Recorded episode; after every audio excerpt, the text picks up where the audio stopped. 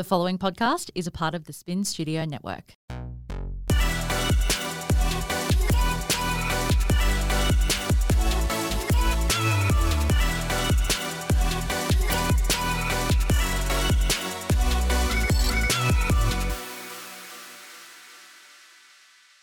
You're tuning in to Flawed and Fabulous. I'm Ash, and I like to think that we are all flawed, but we are also fucking fabulous.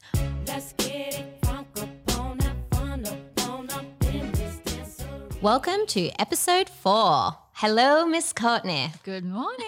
this is the episode everyone's been waiting for. I know we have a special guest with us today. Welcome. Eden. Oh, speaking before spoken Jump the to. gun. Straight in. Straight in. He's ready to roll. He's got his coffee. He's good to go. so who is Eden? Eden is my lover. Eden is my partner. Um, and um, yeah, I don't really know how else to explain Eden. And how long have you guys been together? Um, we have been together for just over two years. Yep. And we're going to get into that today. Yes. How you met, that whole thing, Eden's story. Yeah. And this is going to be a two parter. Two parter, yes. And I am kind of handing the reins over to Miss Courtney for this one. she is going to treat us both as guests so we stay on point because what is um, our story that we know, we might skim over things and not really um, spend enough time on it or even answer it because we're just so used to it. So if we're doing it, we're doing it properly. Hopefully, I can be like Oprah and not like Jerry Springer. Yeah. That's hopefully the direction. Maury. Maury. Bring out the DNA. so we're going to start with our angel cards. So Yes. Mm-hmm. Ash has decided that Eden and I will do our angel cards today for this part. So we're obviously recording these two parts on the same day for you. And then you will do yours in the second part. Is that right? Yeah, that is correct. All right. So I've already prepared mine Okay. earlier. Mine is the ocean. Oh! this is your card that you always so pull. weird. The deep blue space, sea, deep blue sea speaks to your soul, healing and soothing you. Even the act of imagination. So why do I read ever? Even the act of imagining yourself dipping into these healing womb brings about desirable effects. Better yet, spend time physically near the ocean. Allow its power and beauty to wash away all cares and concerns. This card comes to you because of your connection with the ocean. It's a sign that you need to spend more time near the sea, perhaps during a vacation or as a home base. The angels will help with this endeavor if you ask and allow them to. The ocean air and water inspires and heals you. Additional meanings for this card take sea salt baths to detoxify, drink more water, connect with dolphins and other sea dwellers. You have an ocean related past life, learn a water sport such as diving, sailing, or snorkeling. Maybe we can synchronize swimming together. That sounds great. Go diving with the dolphins. It's not really the greatest time to be in the water right now. It's a little cold. yeah.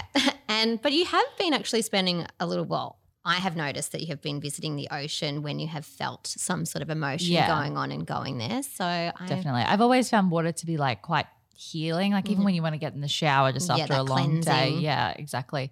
But um I've f- quick story. yeah. My whole thing is like I really love doing the whole by the beach pool holiday kind of Yes. thing. That's the Who kind of exactly. I mean, someone with skin cancer not the ideal situation, um, but it's what the kind of holiday I prefer rather than like city shopping, like Yeah, that kind of thing. I like, like that relaxed. You've got a do hustle nothing. and bustle life. So Yeah. Whereas the people that I travel with want to be like in Sydney, in Melbourne, in New York, Yeah. in Las Vegas. Like they always want to do these like and I'm like, I want to go to Noosa really badly. like that's what I want. That's my best friend Courtney. That's her dream location too. And we're, all, too, we're yeah. always Yeah. like, we're going on a fucking plane, Courtney. We're leaving the country. like, we're not driving to to Noosa Noosa. for a holiday. um, and so I've been like for years and years and years and years, and like, can we go here? Can we go there? Like all these relaxing places. My family, we always end up in like New York or Vegas or whatever.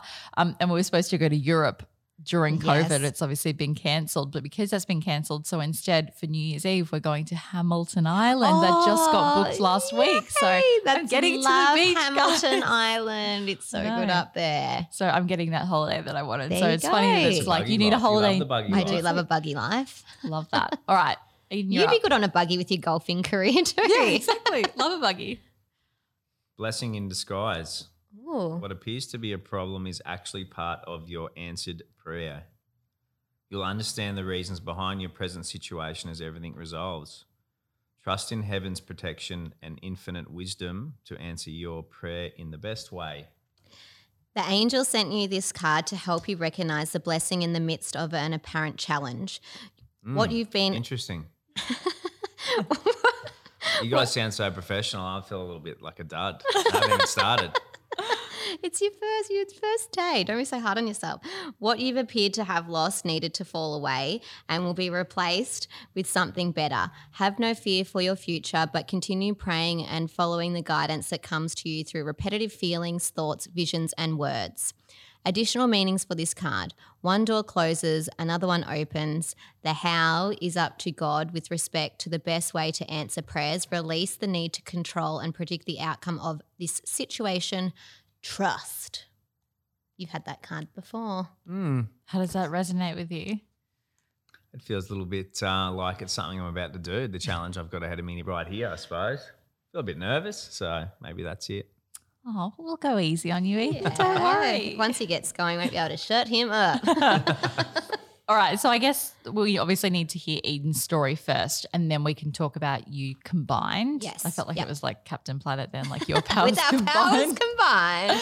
Water, wind. so Eden, tell us about your story, your past, and how Um, you came to this place. I was born on the beach at Burleigh, and no, I um, well, in regards to my life story, I suppose I grew up, went to Marymount, and um, have always always lived on the Gold Coast, born and bred on the Gold Coast. Um, around the age of uh, twenty, I met Jess. Um, we uh, obviously got together, uh, married in uh, 2013. Um, Jess was diagnosed with cervical cancer in in 14, 2014, mid year, uh, about July. Um, she was recommended to have surgery at that time, and we sort of put it off for a little while, just for different reasons uh, for herself. Um, we then uh, she then had the surgery, and um, was was had a, her six monthly checkup, and everything was How old was Easton at this time? Easton was born in on the first of the first 2014. Um, Easton actually was born very premature. He came uh, at well at 22 weeks. Jess was rushed from Pindara Hospital up to uh, the Brisbane Mater Mothers, um, and at 25 weeks, he decided to come out a little bit early and a little bit scary. Come out like a little alien sort of thing, little look like a little alien. Did they all a- come out looking like that? Some Yeah. chubbier than others.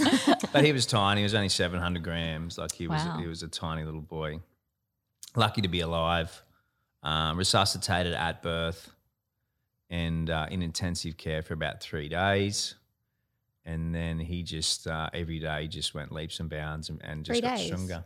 Intensive care. Intensive. Oh, sorry. In uh, on a on the uh, breathing intensive care for four months. Sorry. So Yeah. on the uh, what's the breathing thing called? Like the CPAP. Nah, like the Oh. full on life support. Okay. I was on that for three days, and he went on to duff- uh, different breathing devices, and then he come actually come home from hospital uh, on oxygen and was on oxygen for eight months. So he was that little baby with the things hanging out of his nose, looking a little bit weird. So people would always ask questions when you took him out in his pram because he had the the oxygen thing up under his nose. Uh, but he just he just grew stronger and stronger each day and, and developed into a perfectly fine little boy.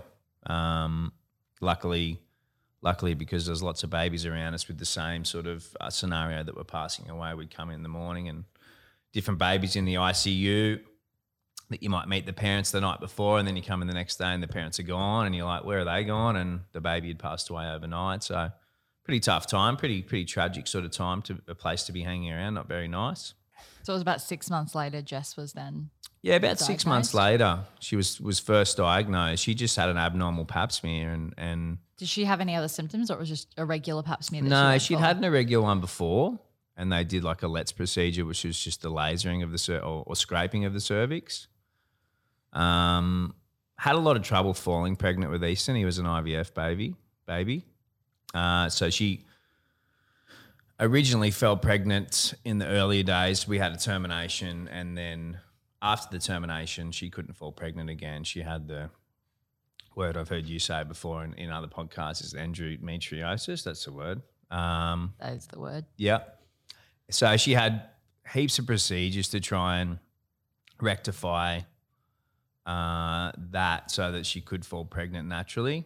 Uh, it just didn't happen. So after trying for about 18 months, we decided to give IVF a go. And um, the first go of IVF, she fell pregnant. So very lucky there.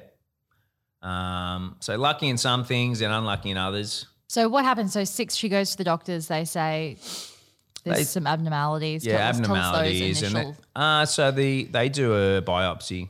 Biopsy comes back as as a squamous carcinoma, which is is a cancer, um, and said that she needed a full uh, hysterectomy, and um, that was basically the end of her fertility life, and and that was probably the biggest shock to her. The cancer thing at that stage wasn't really that big; it was more the probably the fertility thing. We didn't realize how.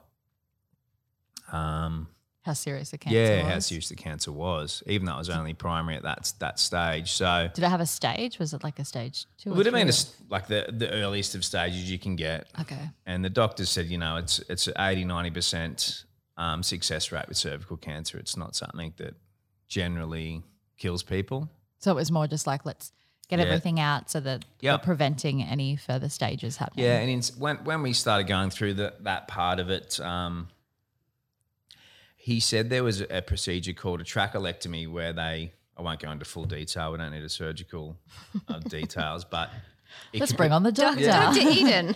basically remove the cervix, womb start. Is it the no? Yeah. I, anyway, they they We should it- know, but I don't know my inside parts very well. Yeah. So For a whatever woman, you I'm say is really correct. bad at Instead this. of removing everything, the uterus. That's it. So they attach something to the uterus, and then the cervix is gone, but you can still manage to carry a baby.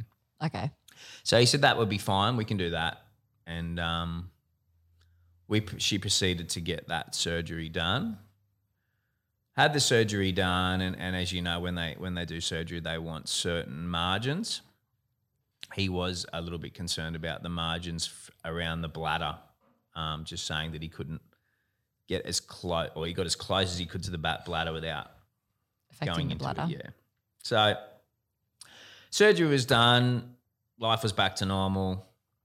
Easton was was had come off his oxygen. We were uh, getting our life back on track. And there was no further treatment or anything around that. It was No, just they like, recommend, or they said you can have radiation, um, but the chances of coming of, of the cancer coming back were ten percent, and if you had the radiation, it would only it'd go to five percent. More Okay. like radiation's so invasive that we thought for the sake of five percent. yeah, yeah For the sake of five percent, it's not worth it at that age. Um, at that age, she would have been 24, 24, 25. Hmm. So then um, we're away on a holiday actually at Rainbow Beach. And uh, she had a six month checkup coming up, and she she'd had a lot of back pain. So towards the end of 2014 now. Yeah, no, we're into 15 now, where the, the surgery was done late 14, Okay. and then the, the checkup was around July 15, 2015, July. Um, and then she she basically had a checkup, and and he just said it's, it's back, it's it's back, um, exactly the same. Uh, the tumor was in the same position. Was it bigger or was it? Um, he just said it was just about about the same. Mhm. Um, she didn't have a biopsy done. She had a PET scan done, and it showed it was still in that contained into that one position. Still diagnosed by the radiologist as stage two. Okay. And because of uh, Jess's dad had had cancer for, for seven or eight years, and he'd been through the, the public system here, and we sort of looked outside of the what Australia had to offer, and we went right. Well, let's go. Let's go bigger and stronger, and let's look overseas. So What were the doctors here recommending? really, we didn't even really let them. We didn't really get. They did any rec- recommend surgery though, not again. Surgery was not an option the second time. right? Uh, the second time surgery couldn't be done. So once they say, you know, as you know, the best thing for cancer is surgery, primary, um, and then the other treatments follow. So it was just going to be. It And was did they recommend treatment other than radiation? the first time, No, the second time, second second, time. time.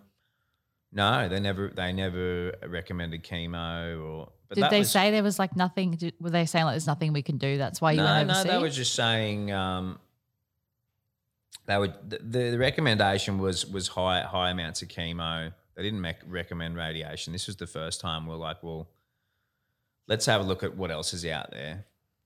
Got in touch with a, a doctor in in Melbourne, and he highly recommended this um, clinic in China, and got us in touch with different people that had been there and had been, you know, survivors of, of cancer from there, and quite um, terminal stuff as well, terminal cancers and stuff. That and, and those people had returned home and Sorry, just quickly, was that the second diagnosis? Was that given as terminal? no, No, no, just a, just just a, it would just come back. That it was just come back. Yeah. So basically, to wrap that up, so you basically they said to you like it's back. Yep. Surgery is now not an option. You can do high doses of chemo, and you thought, mm, let's look outside Australia and see what other advances in technology there are. that's right. Yeah. Was that you or was that Jess?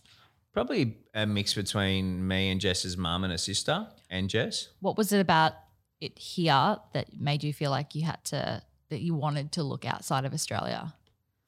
Probably just um, Jess's dad had received treatment in Mexico. Yeah, he'd received Okay. really good treatment in Mexico. He lived there for six months, and uh, that was at the start of his um, prostate cancer, and he lived for another eight years. Okay. So they'd already been, uh, you know, they'd already experienced it with a, with a very close family member. So that was probably the main But reason. like a more holistic approach can have its benefits.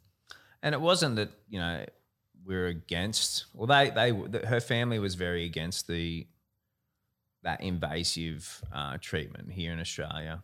Um, but you know, you hindsight's a wonderful aggressive? thing. Yeah, so we went across. We, we decided we were talking to the doctor in Melbourne. Uh, we did a lot of research and spoke to a lot of different people that had been there, and then we spoke to, to other clinics in Germany, and we ended up deciding to go to China to this clinic. And um, the treatments there were still chemo, but it was low dose chemo. Um, they did other forms of chemo that went into straight into the tumor, so through an artery. Um, couple other ones called uh, I think one was like a like a I can't remember the exact names of, of what they were there. Um, And how long were you in China for? we did two months there. And this isn't in like the city of China. This is No. rural China. No one speaks a word of English. Wow. No, there's no, there's not even any. And uh, you took Westerners Easton there as yeah, well? Easton was there. It was me, me, her, and Easton. Was this an expensive thing to do? Um, it wasn't cheap. It was. It was definitely. Um, it wasn't like it was expensive. I think initially it was about eighty thousand. Um, For the two months? For the two months in total, yeah. Yep. Um, Did you know it was going to be two months when you went there? Was it like we're picking up was, our it lives was a, to go? It was a go there and see what happens. It was never there was never a time put on anything. They just said come and and uh, we'll see how it goes. It In your was a- mind, were you anticipating it being that long?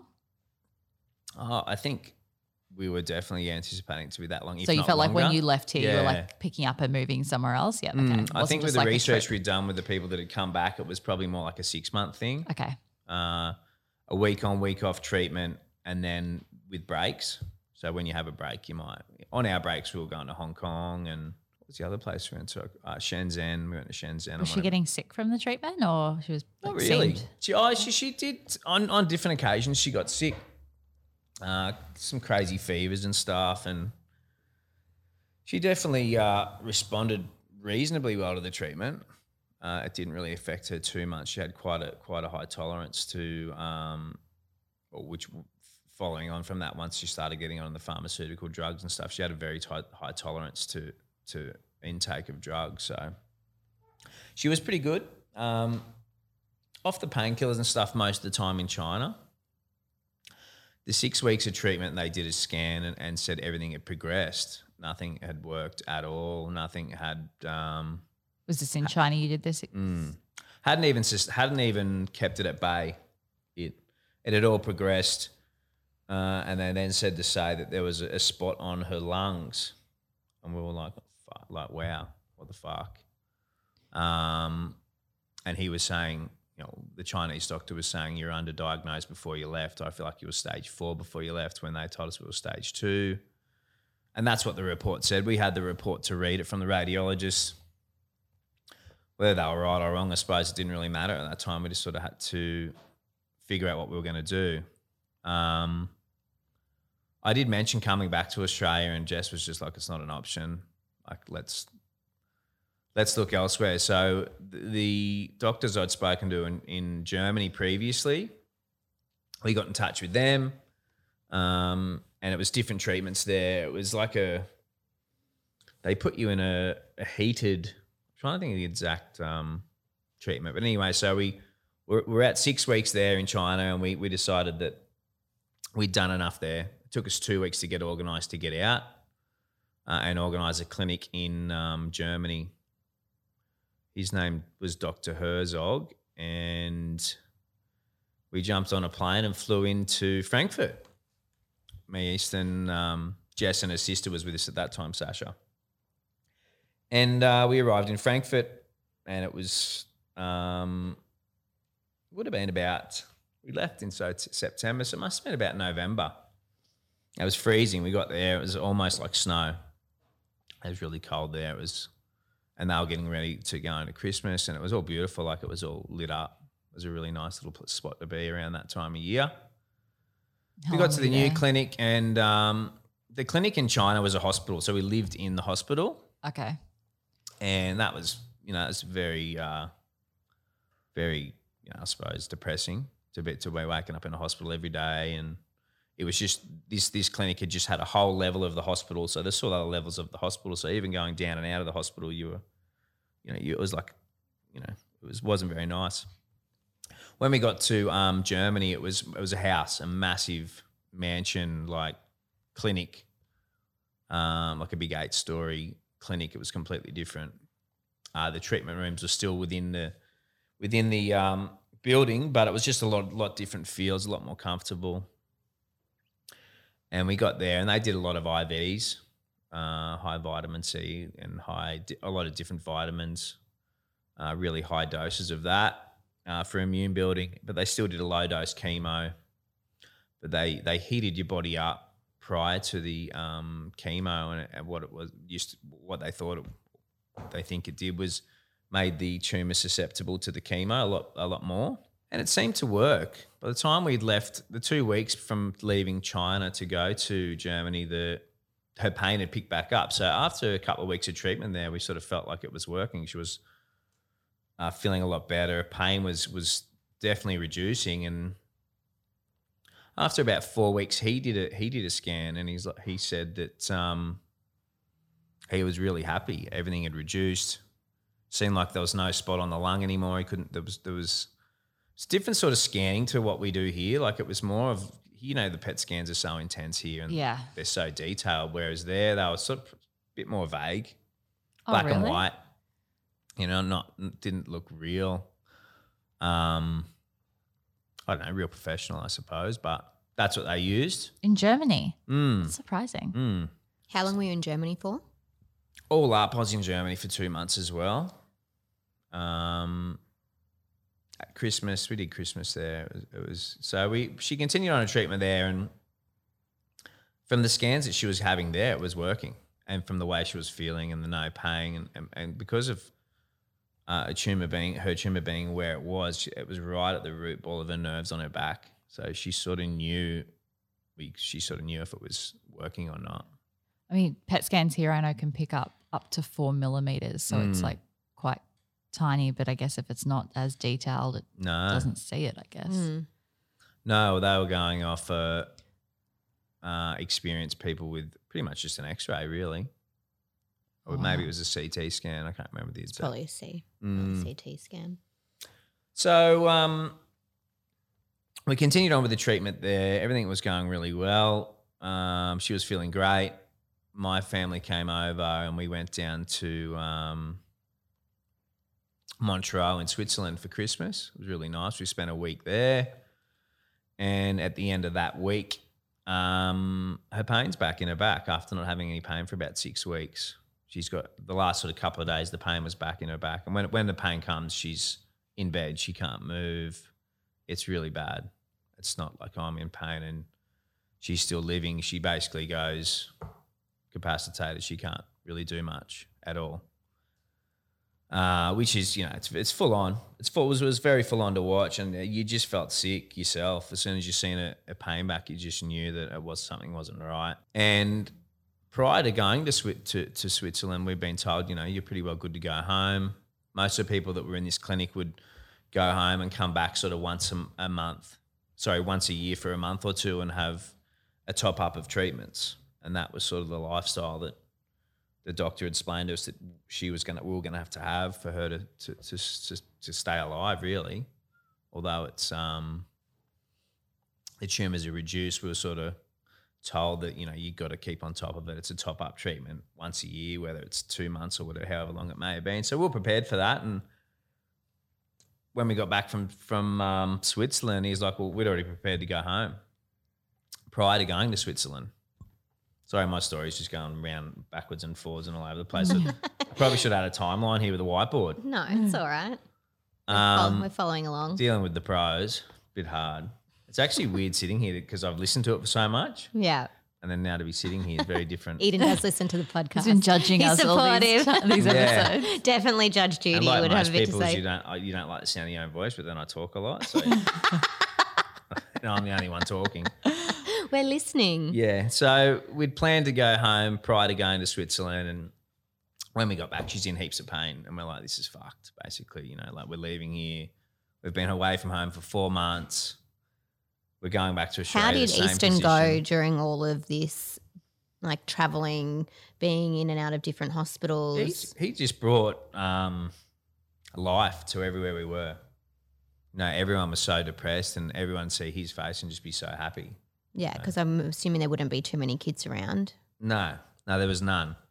No kids around. So he'd been life. Like in China, he- he'd have the nurses just um, hanging out with the nurses all day, pushing him around on their on their little trolleys. And then when we got to Germany, was there was a big uh, a big kitchen where we all used to eat, and he'd just be in with the chefs and. Everyone would be loving him as well. You know, majority He's of the so people. are like- cultured. Look at this Mm. kid. Yeah, All It's these got a lot of passport Don't stamps. even want yeah. Yeah. Majority of the people are a little bit older as well. You know, Yeah. like the date ra- the, the age range was sort of 40 to 70. There was no one really younger than that at any of these clinics. Yeah, I know what that's like. You go there and it's like, Mm. wow, everyone's retired. Yeah. I and a lot of great be here. stories. You meet a lot of great people along the way, and a lot of people that in Germany, a lot of the um, diseases there were what's the one from ticks? Lyme's. Lyme's. And that was his big thing to cure Lyme's disease. Think Um, Yolanda, the Real Housewives. Mm. yeah, so you know, you, you meet you'd meet interesting people and made friends with a lot of different people around the world. And Easton was, yeah, he he just brought massive life to everywhere he went. Everyone was so happy to see him. Every morning they'd be waiting for him down in the breakfast room, like here he comes, or or dinner time. so, what date are we at now? We're leaving We're- Switzerland. We're coming so we're back in to between Australia. Christmas and New Year's Eve, and we had New Year's Eve there. Easton had his birthday there. He had his second birthday in the German clinic, and that was like a big party for everyone. They loved it. Um, Germany was great for me. I just hung out most of my time at the pub of an afternoon. I'd be ducking down there and having these Christmas Dunkel beers, they called it. It's like a black beer. Absolutely beautiful. Uh, in- in- while I was in Germany, well. Yeah. yeah, yeah, sausages, Currywurst? schnitz- I love a bloody Oh, yeah, I love the sausages. While I was in Germany, a good friend of mine, his partner had, had fallen. Um, she'd been diagnosed with cervical cancer as well, and he messaged me and he came over. So my last three or four weeks while I was there, I had a friend there, one of my good friends that I'd grown up with. So that was pretty cool. Good for us. Went and hired a nice Mercedes wagon for about six weeks, and we just just cruising around there, me, him, and Easton, while the girls were getting treatment. I got a bit of treatment myself. I was getting the IVs, the vitamins and stuff. Well, while we're here, Get a bit of a Yeah. hook us up. yeah, why not? So we come back. It was New Year's, and we'd planned to come back on the fourth of January. It cost us an absolute fortune to get back. That that um How much was Switzerland? oh well Germany the No, treatment Ge- yeah, sorry, Germany. around eighty as well. We spent there. By the time we got back on th- at that through that journey, It's about 160 we'd spent, um, and got nowhere. In a six month period or less than that, Four, four, mo- four, four month period. yeah. And it had progressed. and progressed. Yeah. Uh, we got home, and within a day or two of coming home, her whole body's just crashed. She's she's completely.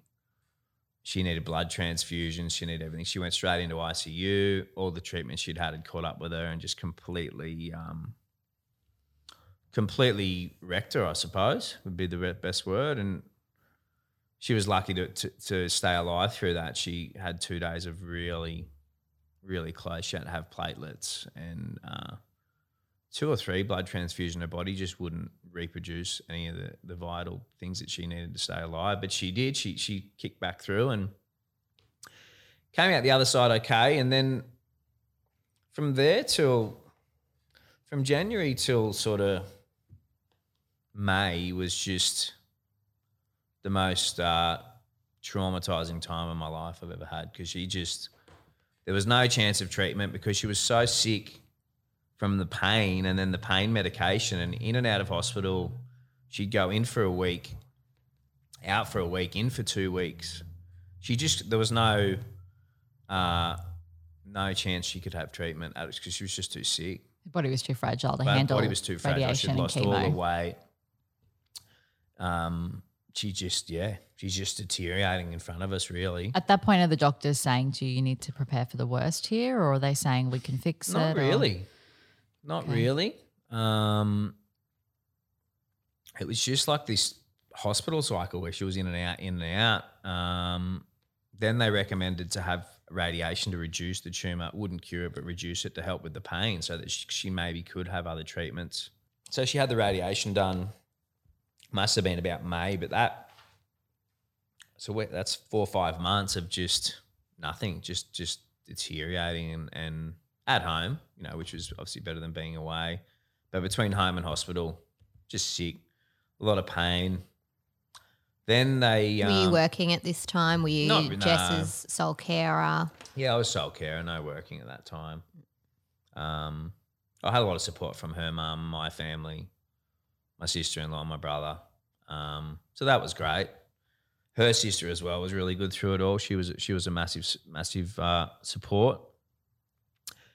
And then uh, her sister and her mum were still searching treatment overseas, and they found a, a doctor in in Mexico who did um, I think they called it ablation, which was immunotherapies uh, directly injected into the tumor.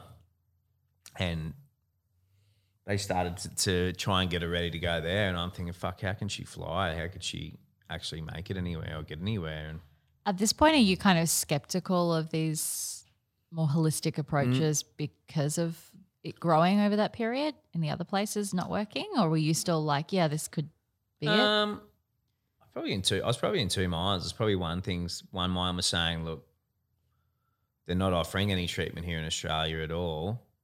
What else can we do? I have to give it a try. And the other mind, I was sort of like, well, I think she's had enough. I think she's done. I think she just because she'd she'd consumed so many uh, painkillers that she ended up being on a driver. So the driver was a little little pack she carried around that just permanently pumped morphine into her arm. And we had like um, the nurse come around every second day and change her the driver and she that was like she was just like off it like that was probably the not a bad time for us because she was off her head and, and could live and move around and still be normal but she was just Not her normal self. no, she wasn't a normal self, yeah. but she could get out of bed and, and do a normal day. But she wasn't well. So that's why I was thinking, fuck, what, where are we at? What are we doing? Um, but look, I ended up agreeing with him and saying, yeah, let's look into the Mexican treatment. It sounds really good. It's, it's Americans practicing in, in, in Mexico because they're not allowed to practice what they're doing in America. And off she went, and um, she left in. She must have left early May. No, it must have been like late May, late May Of 2016. of 2016. Yeah, she uh, packed up and off she went with her sister and her mum to to Mexico. And you chose not to go. I chose not to go. I thought me and Easton will stay home. Um, sorry, her mum didn't go. Her, her and her sister went. Um, Was that better for Easton, or you need to start getting a job making money? What was that Um, decision? I'm not sure. I can't remember how we made that decision. Um, I'm not too sure. I can't remember what the exact reason. Had behind Easton started kindy or anything Yeah, Easton was in kindy at that stage, and and just probably yeah. I think we were thinking it was the saving grace. Maybe I don't know. This was going to go and have this treatment and be fine and come back, or we didn't really know. And I, Jess was just so out of it by that time that I once she left, I didn't really talk to her again at all. I just I only spoke to Sasha. The sister. Yeah. Um, Jess was just pretty well once she got there, she was just completely out of it because the Australian the driver they had here they couldn't use there, so they just just put her on a drip of of basically like the same as when you go see someone here in hospital that's passing away from cancer, they're just smacked out on morphine. So And, like comfortable, yeah, comfortable, but not really with it. No, not with it. And you know, our wedding anniversary went by while she was there, and I was trying to get in touch with them, and you know, she didn't even realize was you know things like that, which normally she'd be over the moon about. Like, just she was just smacked out. Didn't didn't have any idea or comfortable. You would like to say there's the word, yeah. Smackdown. Sounds a bit better. Smacked out doesn't sound real good, does it?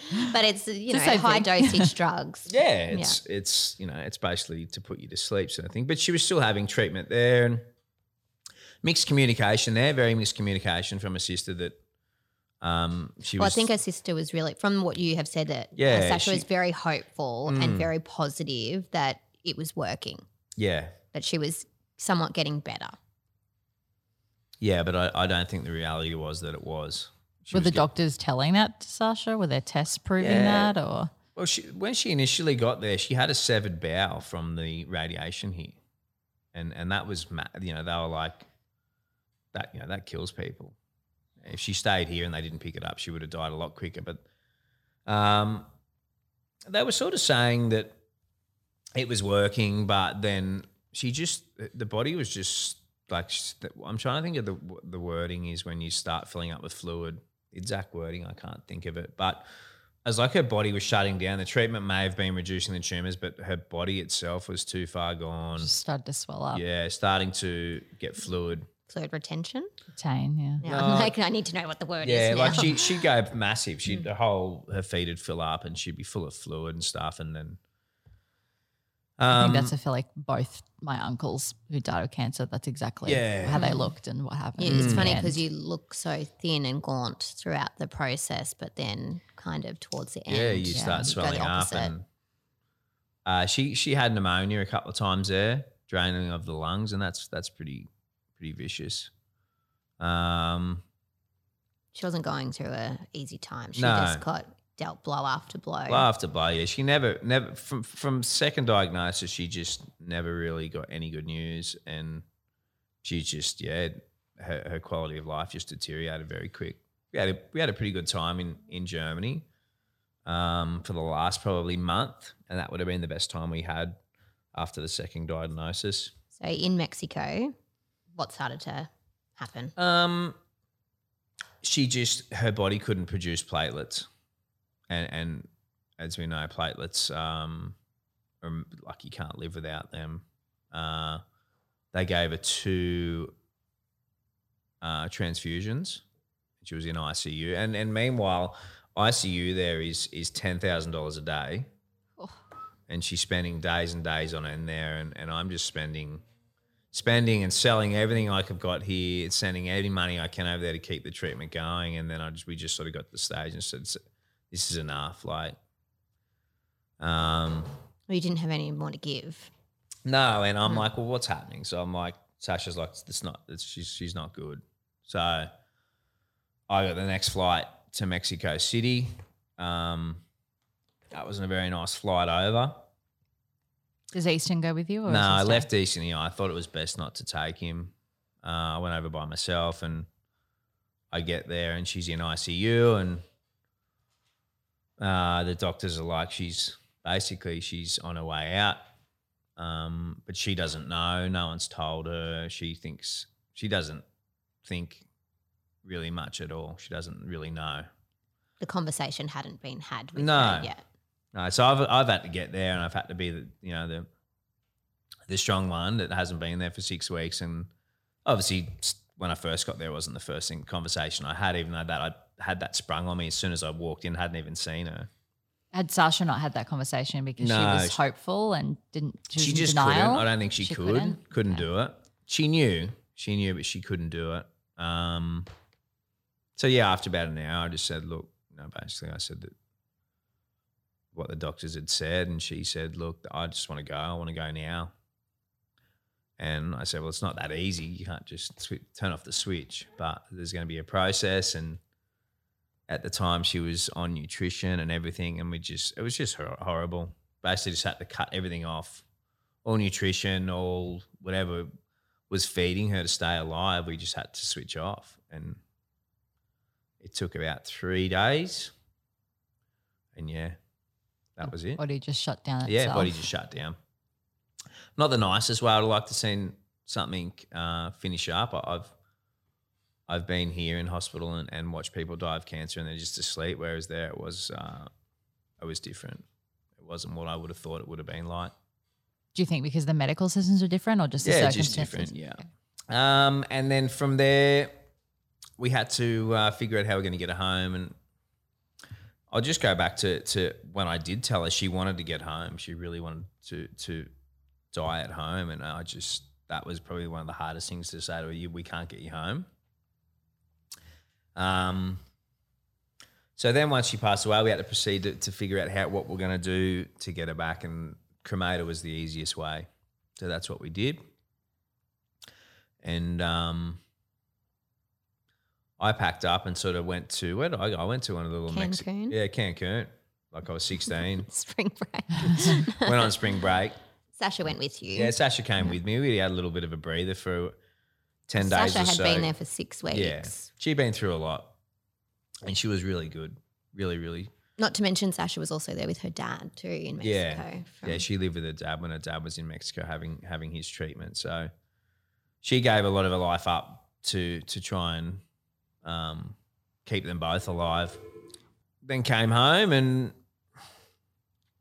yeah, to try and you know figure out what had happened and, and process it all and sort of you know try and figure out how to tell Easton. He was obviously very young, so it was it was hard, really hard he he probably he definitely had been um, put through the process slowly. It was like a gradual separation, which I think may have worked a lot better for him. Was he young enough that he doesn't really remember much of it Mm, as well? because it was like she was there, she wasn't there. She was in hospital for two weeks. We'd go and see her every day, and there was a process. You know, the eighteen month process of of her actually dying was it was a very slow. Um, separation. So I think it, it was a gradual thing for him, which probably worked the best for him. But yeah, you know, there's still times when he's asking for his mom and where's mom and I want mom and stuff like that. And that's hard. That was really hard. And Jess was a very hands-on mum. Like Yeah. all she w- ever wanted was to, Yeah. to have a family and Yeah, that's that's right. All she ever wanted to was to have a family and and that was her main goal in life was to be a mum. So she was very um, hands on for sure. So in the early stages of his life, she was uh, basically you could say obsessed. We've got other friends that are like that too. It's not a bad thing. Um, it was good. And then yeah, so it's about five years ago now. That's sort of four, just Four? about. yeah, For next yeah. month. So she she passed away on July the fifth, sixteen. okay. So what does sort of the next like six to twelve months look like for you now? After Um, that, yeah, we'll have to proceed to get on with life, uh, which I'd like to say I'm pretty strong. I did a pretty good job, but it was hard. So you'd probably been a single dad for a bit, really. Like obviously while Jess was in Mexico, so Mm. Yeah. you'd already kind of got that process started. Yeah, yeah. It's slowly. It's, I, I had it's in saying that Easton had a slow, slow sort of separation. I did as well. Didn't get therapy or anything straight away. I, I just cruised along for probably three or four months, and then it was recommended to me that uh, you know should should get therapy. Had you ever had therapy in your life before? I'd had gotten in a lot of trouble at school and got sent to see a therapist when I was about 14, like a, a naughty guy therapist. I don't know what you call them. Troublemaker. I could have predicted that. Yeah. So that was probably the only therapist. I think he just gave me lollies and we had a chat. It's pretty good. Sounds like a therapist. yeah, yeah. Um, and I, I the, the therapist I seen in Burleigh, his name was John. He was unbelievable. He's really good. We became really good friends, and and after three three full on sessions, pretty much doing what I've just done now. You're my therapist today. Um, some lollies I prepared giving him, yeah, giving him the story and the details, and and he went through everything. After about the third session, he just said, "Mate, well, we're just here talking now. We're not actually doing therapy. Um, so unless you want to come back, there's not really any any need to be here." So that I, I didn't go back, but I felt like it served its purpose. It was good to talk to someone outside of all the people I'd um, always spoken to about it. Helped you And- process yeah, it. and and you know, obviously they they're professionals and ask you different questions and help you move on with different things you might have been getting stuck on. That was really good. Yeah, and then we just sort of proceeded with life. You know, it was just um And what about Easton? Did he get therapy? Was he too young to have therapy? he was too young. Like he was, you know, he was only in between two and three, so he was two and a half. Yeah, no, there was no therapy for him. I had um I probably turned to a lot of a lot of alcohol on the weekends and stuff. I'd get Easton looked after and I'd just get pretty well blind with a few friends and different groups of friends. I had a lot of really good friends that were always ready to drink a lot of piss with me, so that's what we did but it wasn't really a good thing because at the time it made you feel good, but the next days you just felt like shit. Yeah. And you're 10 times worse. So, Did that turn into like a problem that you had to like nip in the bud or you just Yeah. progressively stop drinking? just sort of just slide down. Stop drinking and me probably don't go in the same sentence. Well, I mean, like to numb Excessive, everything, I yeah. guess. Yeah, yeah. I, I detuned it, detuned it. Um, yeah, and obviously my business and life had just taken a massive backseat at that stage. No, eh, while this is going on, I've got a business partner who's an ice addict, which I found out, and he's um, run the business into the ground. And I've jumped back on board, and there's just bills after bill after bill, and I started to try and rebuild that and got rid of him. Obviously, is the first first part of that. So there was a, another little issue. Did having something else so massive to focus on help to or make, make it worse? Like everything was too much, or was it like I Probably a can focus my energy elsewhere? Yeah, sometimes sometimes you'd feel like fuck, what am I doing? You know, but then you got to think about it. Where's your income coming from? Like, what are you going to do? So we had a lot of equipment and a lot of good assets to. What's your job? Just explain to people. I got an earthworks business, a civil company. So uh, all machinery, excavators, bobcats, that sort of stuff. We had a really good list of assets, no money, and, and a lot of bills. So the first thing was to get rid of the partnership and rebuild with what assets I had. And I'm still re- rebuilding now. I'm, I'm, you know, four years on, and it's it's uh, it's still still getting there. It's slowly getting there. Um, but yeah, so I proceeded to rebuild that, and that sort of took up a lot of my time, most of my time between that and Easton. That was my my life, and I was just kicking on.